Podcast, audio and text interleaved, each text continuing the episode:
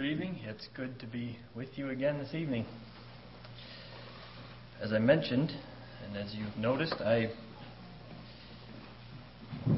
I announced that I would be speaking to the youth. Um, I like youth because I am one. And as I I see some of you grinning. I am. As I was uh, meditating on what I'm uh, planning to share tonight, the more I got into it, the more I realized it isn't just youth that look at this. If you want a title for the message, it would be Youth at the Crossroads of Life. Um, that's a title that the youth can write down. The rest of you can write down Discerning God's Will. And, young people, if this is not something that you have questioned, it's something you will question. But it's not just something that young people question. As I'm on the older edge of being a youth, it's still something that I I look for answers. I think we all look for answers in finding God's will and discerning God's will. But young people, did you ever ask questions like this? What does God want me to do for a job? What church should I attend? Should I go into voluntary service somewhere on the mission field? And if so, where? Who should I date? These are questions we face. But I don't believe that discerning God's will is as mysterious as we make it out to be sometimes. I also don't think that you should expect to find or have earth shattering revelations in looking for God's will. That probably won't happen. It would be nice, but many times God chooses to speak through a still, small voice. Isaiah 30, verse 21 says, And thine ears shall hear a word behind thee saying, this is the way. Walk ye in it when ye turn to the right hand and when ye turn to the left. Just a quiet peace or a quiet knowingness that this is the path I'm supposed to be taking. I have roughly 230 miles from my house to this church. And along that route, there are hundreds, maybe thousands of roads I could take. Some are attractive, some are nice, paved, wide roads, some are little, narrow gravel roads. But I chose the roads I did because I knew what my destination was. Just as the roads I chose got me here, the choices and decisions you make in life will help you reach your destination. So, first of all, you need to know what that destination is. What is what are you wanting in life? Today, many of you are at a crossroads in life. The choices and decisions you make in the next five to ten years will have a huge bearing on where you will be and where your children will be in the next 50 years, whether it be spiritually or materially. The choices you make in the next five to ten years will have a huge impact on that, on where you will be. This does not mean that you need to have your life planned out to the letter. I would not recommend that. I wouldn't recommend you try. But you do need to know what values or what you will be basing you need to know your destination, what values you will be basing your choices off of. If you have a family, what do you want that to look like? If you're going to have a business, what do you want that to look like? You need to recognize your destination is heaven and a life pleasing to God. There are many people your age and at your stage of life that make their choices in life assuming their destination. And there's a big difference between assuming it and knowing it. Go back to my illustration of traveling here. If I would have chosen whatever road, assuming it would get me here. It may get me here eventually, but it wouldn't get me, it wouldn't necessarily get me to my destination. Assuming that a road will get you there. You can't make a choice in life assuming it'll turn out okay.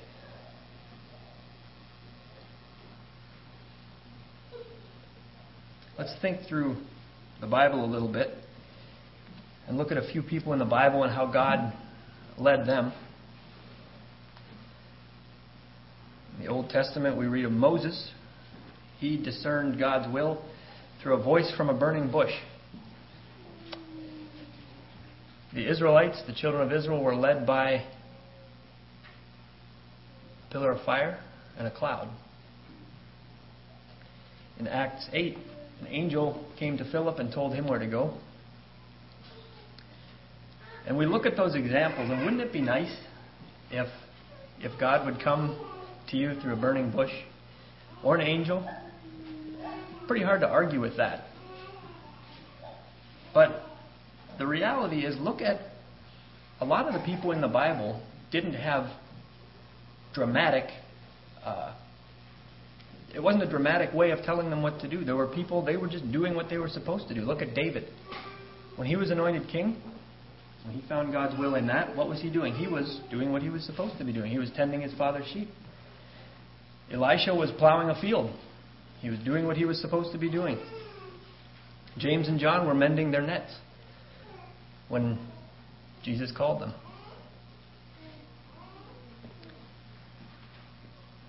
God's leading does not usually come by an unusual means.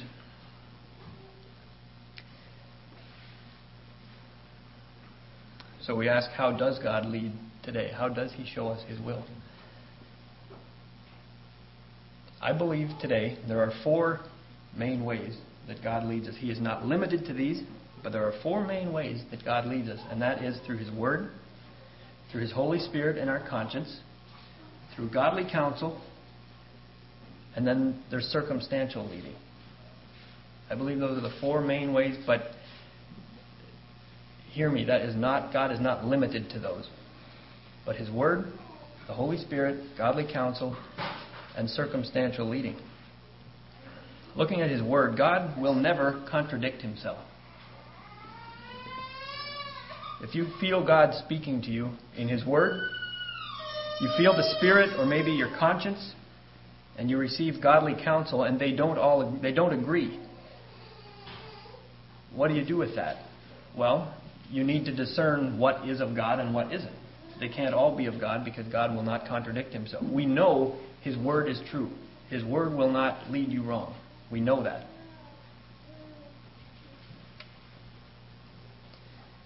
We can misinterpret the Holy Spirit's leading by our emotions or things around us. And circumstances don't necessarily mean that God is leading. His word never changes. The Bible lays out for us, it won't give you a specific will. It will not say, yes, you need to go into voluntary service next month with CAM in Haiti. You need to do that. It will not tell you that. But it lays out God's will in a general way. It tells us His will for our lives is our salvation and our sanctification. We know that. It says we are to live holy lives. We're to live soberly and watchfully. That's His general will. And we can bounce the specific questions we have off of that general will.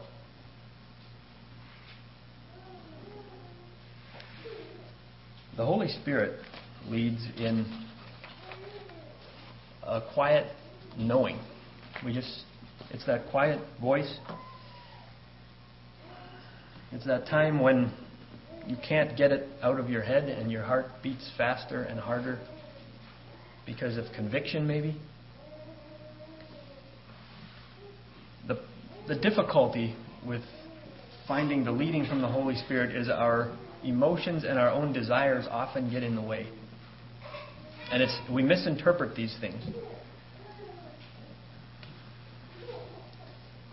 Thirdly, is godly counsel, and the key word there is godly. The counsel we receive needs to be in tune with God's Word and we can't just go to the people for advice who are going to tell us what we want to hear. The fastest way down the road to deception is to surround yourself with people who tell you what you want to hear. If you don't remember anything else about godly counsel, remember that. The fastest way down the road to deception is to surround yourself with people who tell you what you want to hear. And the last way is through circumstances, and this one I debated whether or not to add this because circumstantial leading is often more of a confirmation of God's will. We hear of open and closed doors in finding God's will. God opened a door, and that was that's more that's what the circumstantial leading is. Five years ago, my wife and I were looking at we lived right in town, right in the little town of Hayward, and we were looking to move out of town, and there was a little house we had our eye on for a while. And we prayed about it, if we should, if this was something we should do or not, and we decided we felt it was. So we set a price in mind, and it was a very low price. And we went to the seller and asked if they would want to sell it, and uh, this was our price, and it, it was within within that range. So we looked at that as a circumstantial leading of God. It was an open door. It wasn't that His Word told us this is what my will is go move to this house out of town. But we would see this as we felt that this was circumstantial leading. So it was more of a confirmation that it was God's will. But finding His will in our choices is it's huge, whether it's youth or whether you're not youth. What is God's will? What would He have us to do? Should we buy or not buy? Should we sell or not sell? Should we start or quit? Say yes or say no? Should we come or go? Should we do something or not do it.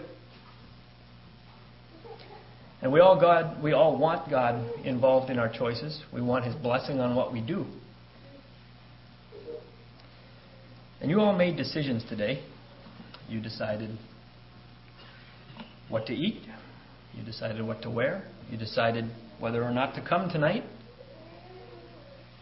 But I doubt any of you agonized over those choices.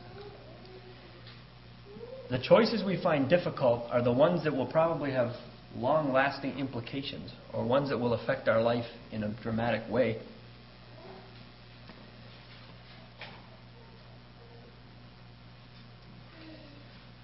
But on the other hand, I say carefully that I don't believe that God has a specific decision in mind for every choice you make. And I say that carefully because there are those that disagree with me on that. I don't believe that God has a specific thing in mind for every choice you need to make. Things like profession or what car should I buy. I believe for many of those things, He leaves it up to our own personal bent, being guided by the knowledge of the character of God. The last part of that sentence is what's important. He leaves it up to our own personal bent or the way we desire, being led by our knowledge of his character and of his person. A shepherd will lead a sheep to pasture, but he won't point out specifically which tuft of grass to chew. If God gave you a wristwatch and you were wearing it, and you wondered what time it is, where would God get more glory? If you ask Him what time it is, or if you look at the watch He's given you? A.W. Tozer says this the choices that we make from day to day involve four kinds of things those concerning which God has an emphatic no, those about which He has said an equally emphatic yes, those concerning which He wants us to consult our own sanctified preferences and those few matters which require special guidance from the Lord to prevent us from making serious mistakes. Turn with me to Proverbs 16, verse 3. There are times, and times when we need to make decisions when there is a lot at stake. Choose, we need to choose between two possible courses, and there is no specific biblical direction. So we take it to the Lord. Proverbs 16, verse 3 says, Commit thy works unto the Lord, and thy thoughts shall be established. The Amplified Version puts it this way it says, Roll your works upon the Lord, commit and trust them wholly to Him. He will cause your thoughts to become agreeable to His will, and so shall your plans be established and succeed. That's the key. He will cause your thoughts to become agreeable with His will. He's not going to shape His will around your desires. But if you're open to Him, He can touch your life and He can move your thoughts, He can guide your thoughts to become agreeable with His will. Can you think of a more sure place to be than that?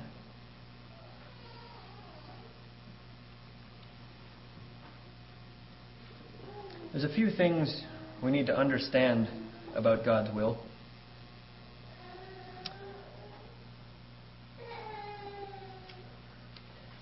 I would like to call my son Aaron up here. If he could come up here. We need to know God in order to recognize his voice. Now, I'm going to ask him some questions. We didn't really rehearse this, so I hope this, this works. I like ice cream, but of all the flavors of ice cream, which one do I like the best? Chocolate. Okay, you got that one? I am not really a hunter. I, I go sometimes, but I'm, to me, the waiting and the cold is not worth the excitement of shooting a deer. I'm not a real hunter. But I did go hunting a few years ago for something other than deer, and I really enjoyed it. What was that? Uh, Okay, I went goose hunting. I enjoyed that. Um, of all of the stores in Hayward, all of the stores, which one would I enjoy going into the most? L&M Fleet Supply. How many of you would have known that about me? Any of those things? You don't count. you go sit down. Thank you. How did he know that? How did Aaron know that about me? It's because he knows me. He knows my likes and my dislikes. He knows my character better than most of you, probably any of you.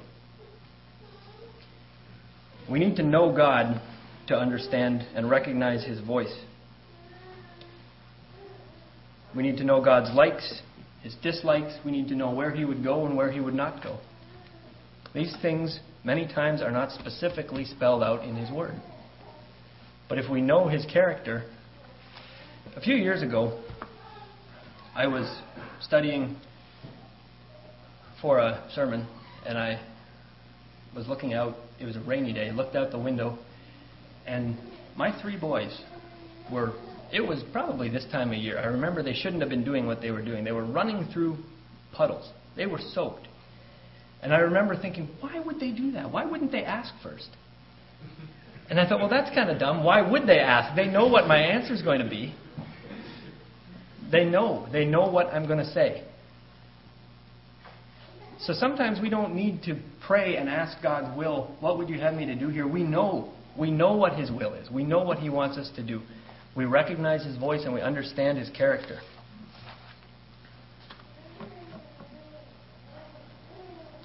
If we want to know, this is the second point, if we want to know God's will, we need to have our own will totally out of the way. Our own will must, we must be willing to lay our own will down first. There was once a young man who was struggling to know God's will. He prayed and he prayed. What? How? He couldn't get his own will out of the way. He knew that was the problem. He couldn't get his own will out of the way. He went into his bedroom and he, he cut out big letters. Some, well, someone told him, You just need to let God have control. Let Him have control, which is a nice thing to say, but it's hard to do. You just, just let God let God have control. So he went and he cut out big letters and he, he taped them up on the wall by his bedroom door And he prayed. He prayed hard and earnestly that he could, and he finally just left, slammed the door. He could not. When he went back, let God is what he had put up there. When he went back into his bedroom, the D on God had fallen to the ground, leaving the words, let go, taped to his wall. That was what he needed. To let go of my own will, knowing that God has my best in mind.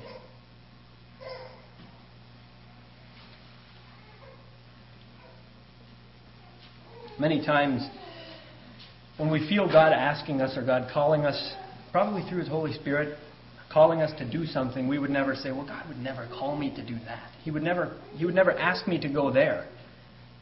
That's not who I am. Well, it may not be who you are, but is it who He wants you to become? For every, for every excuse we come up with, there is an unsurrendered part of your life that you are not willing to let Him have control of. For every excuse we come up with, there's something unsurrendered in your life. Part of being surrendered to His will, or getting our will out of the way, is being willing to remove the dead weight that we're carrying. Hebrews 12:1 says, "Wherefore, seeing we are also encompassed about with so great a cloud of witnesses, let us lay aside every weight and the sin which doth so easily beset us, and let us run with patience the race that is set before us." When we think of laying aside every weight and the sin which doth so easily beset us, it's easy to list off things different sins. We can list them that we stay away from, that we will not do. But what gets trickier is there are things in your life that may not be wrong in themselves, but it's still sin. Now, let me explain that. John Wesley came to his mother, Susanna Wesley, asking for a definition of sin. And she could have, he knew what it was. She could have said it's missing the mark or it's disobeying God, but her response is the best definition I have ever heard of. She said, Sin is whatever weakens your reasoning, whatever impairs the tenderness of your conscience, whatever obscures your sense of God, and whatever takes away your desire for spiritual things, no matter how good it is in itself, that to you is sin. Can you put it any better than that? Whatever weakens your reasoning, impairs the tenderness of your conscience, obscures your sense of God, or takes away your desire for spiritual things, no matter how good it is in itself, that to you is sin.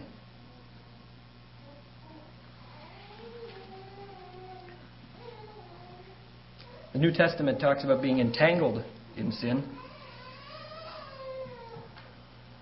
And these are the little things that are so hard to break free from. It's not a simple matter of setting it aside. It's things like our own plans that we're just so distracted by things in our lives, our plans and our desires, and the, the things. Maybe we've started going down a path that is not just easy to back up from.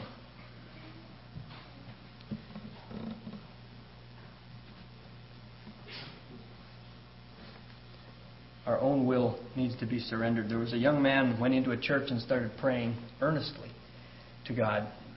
He wanted to do God's will. He wrote a list of all the things he would do for God. It was a long list, a good list of good things he wanted to do for God. And he said, God, I want to do these things for you. I'm, I, here I am. This is what I wanted. And there were good things on this list. And God touched his heart and said, That is not how you find my will. What I want is a blank sheet of paper with your name signed on the bottom. That is what my will is. I will fill in the blanks. And that that hit him. He said he did not have his will out of the way. He didn't have his own will surrendered. He knew what he wanted to do, and they were maybe comfortable things that he knew how to do and he was good at doing. That is not what God would have us to do. He wants a blank sheet of paper with your name signed on the bottom saying, whatever it is, I'm going to do it.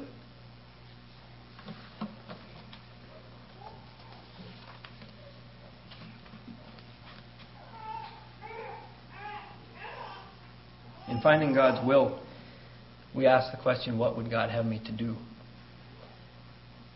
And for me,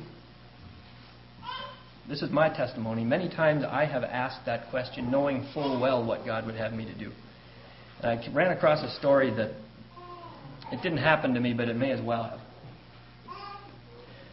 There was a young man took the subway to work every day. And the morning he got up and he said, Lord, help me to be a witness to someone today. I want to share your word with somebody. I want to be a witness for you today. And he went out the door with confidence. He got on the subway, on the train, and he was sitting there, and people were getting on and off, and he's, he's looking for an opportunity.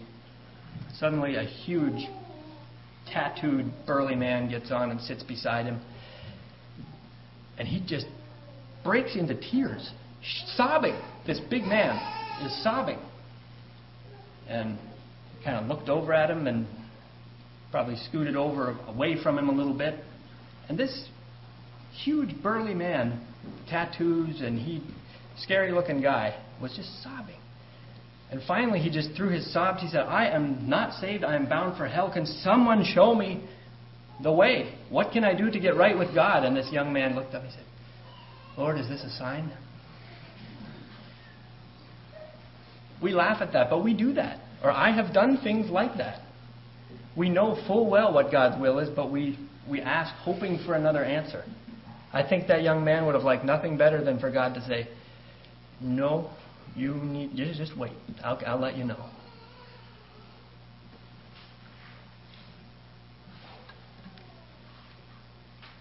So, in surrendering our own will to God first, before you seek an answer, before you ask Him for your will, you make sure. Make sure you are willing, ready, and willing to accept whatever answer He has for you. Years ago, there was an old Scottish woman who went through the countryside selling buttons and string. That was her livelihood. And she would come to a crossroads and she would take a stick and she would throw it in the air and it would land, and wherever it was pointing, that was the road she should go down. So she would go down that road, come to the next crossroad, throw her stick in the air, and whichever way the stick was landing, that was the way she would go. She came to a crossroad where there was someone plowing in the field, and they watched this lady, and she threw the stick up, and it landed. She walked over, picked it up, threw it up again. Six times she did this, and finally she went down the road. And this this man plowing was puzzled. He went over to her and he said, "What? Why did you do that six times? I watched you do it six times." She said, "Well, it didn't land the way I wanted it to go the first five times." Be sure you are willing. When you ask God, be sure you are willing to accept whatever He would have for you. Thirdly, in God's will, you will not understand the whole picture. How many of you, young people, would like God to show you what His plan is for you for the next 30 years? Raise your hand if you would like that. You are wise. Sometimes we think it would be nice just to know wh- where I will be in 30 years. What it would take a lot of the stress out of the next five to 10 years, wouldn't it? The, the decisions we have to make. But do you really want to know the whole picture? Do you want to know about the loved one in your life that is going to die? Do you want to know about the financial trouble that you might face? Do you want to know about the rejection you might face? There are things in my life, looking back, I am very glad I did not know about the future. I'm glad I didn't know my dad would die when I was seven years old. I'm glad I didn't know I would need to move 800 miles away to a community where I knew nobody. I'm glad I didn't know my son would be born with DiGeorge syndrome and have to have six open heart surgeries.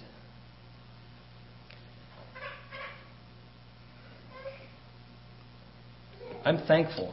I'm very glad I didn't know that these things were going to come into my life. But I'm convinced that if these things had not happened to me, any one of them, there's no way I would be where I am today.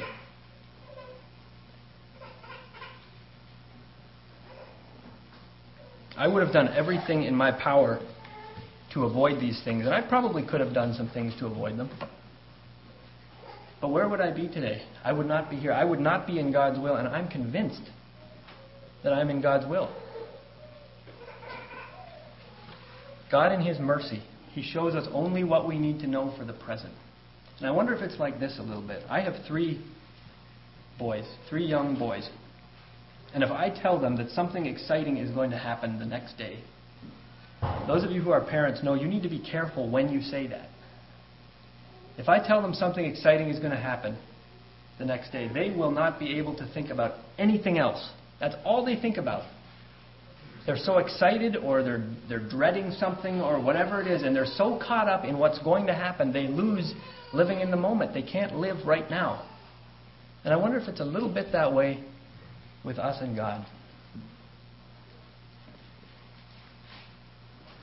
If God would show us what's going to happen, we would be in a constant state of dread or panic or excitement or whatever it is, and we would it would rob us of living in the moment.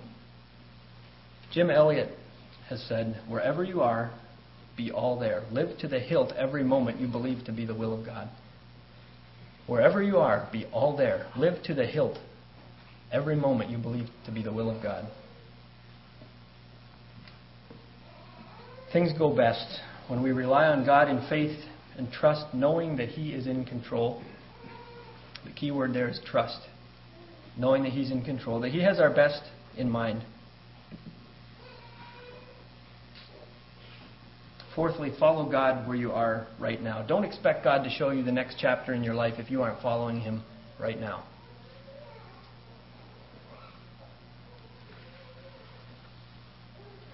I guess this is, again, telling on myself. This is the way I think. I tend to think. We become frustrated, and you will become frustrated if you try to find God's will while following your own will, living the way you want to live, the way you want to act, the things you want to do. We become frustrated, or I have become frustrated in the past, trying to do what I want to do in the name of God without the blessing of God. I don't know if you can relate to that or not, but I, I have done that. I've tried to do what I want to do in the name of God without the blessing of God, and we become frustrated with that. The problem is, I like to have fun, and I like to make my money. I like to do what I want to do. But I also want God's blessing on what I do. So, what we do is we manufacture a Jesus in our minds or a God in our minds that will not interfere with what I want to do, and He may even bless it. But that is not finding God's will. That's when we make up we make something up in our minds, giving us a false peace about what we're doing, because we seek to do our own will without the blessing of God, and we get frustrated doing that.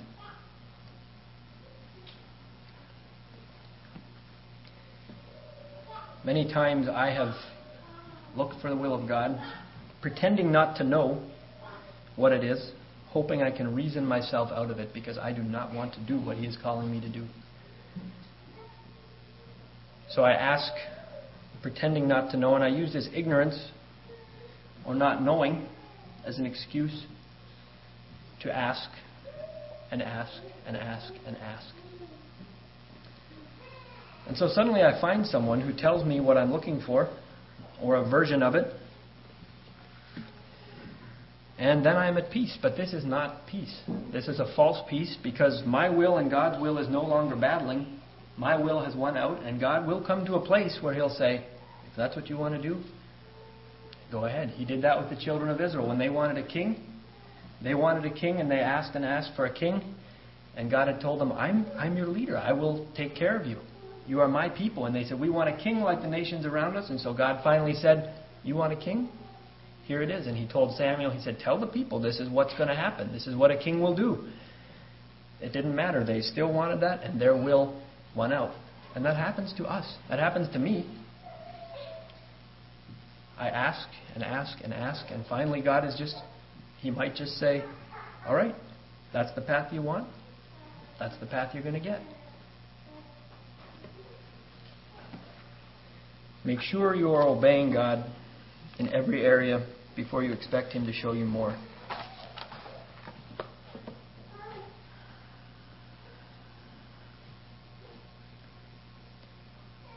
I have a few lists of things here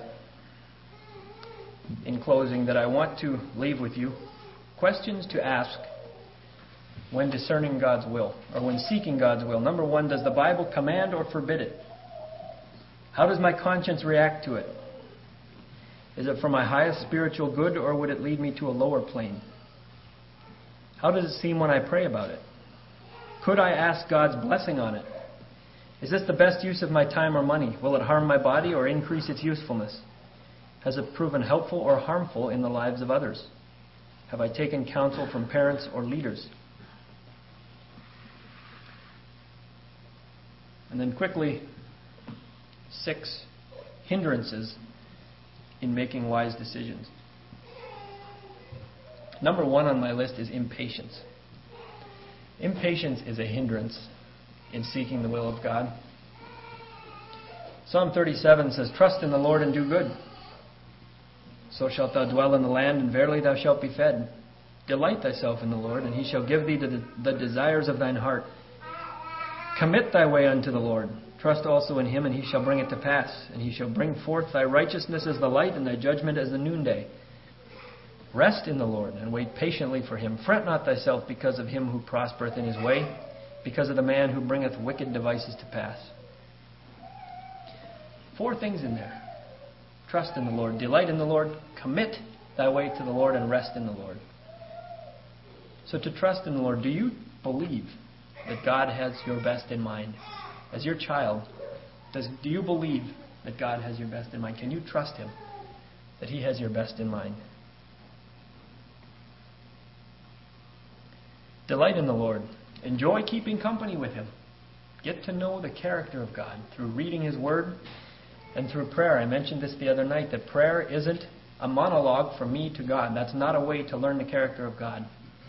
It takes time and patience to hear from God, to learn to know His character. Commit thy way to the Lord. Promise your future into His hands. Rest in the Lord. Be calm and patient. You can't learn to know God if you're in a hurry.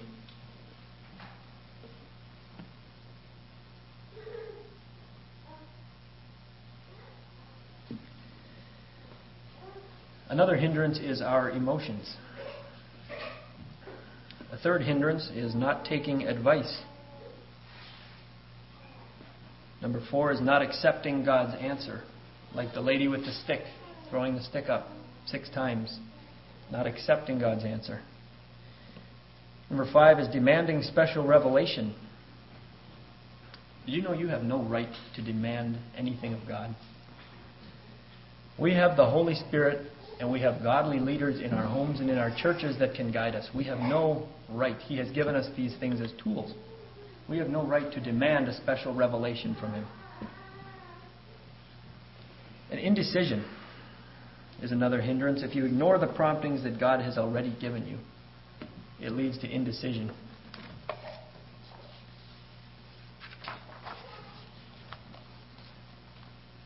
God's will will not simply go away because you ignore it. Like we hope a check engine light will. If it comes on, it won't go away if you ignore it. And spiritual problems in your life is a hindrance to making wise decisions.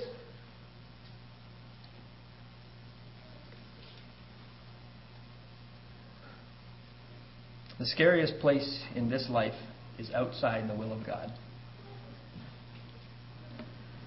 The scariest place in this life is outside the will of God.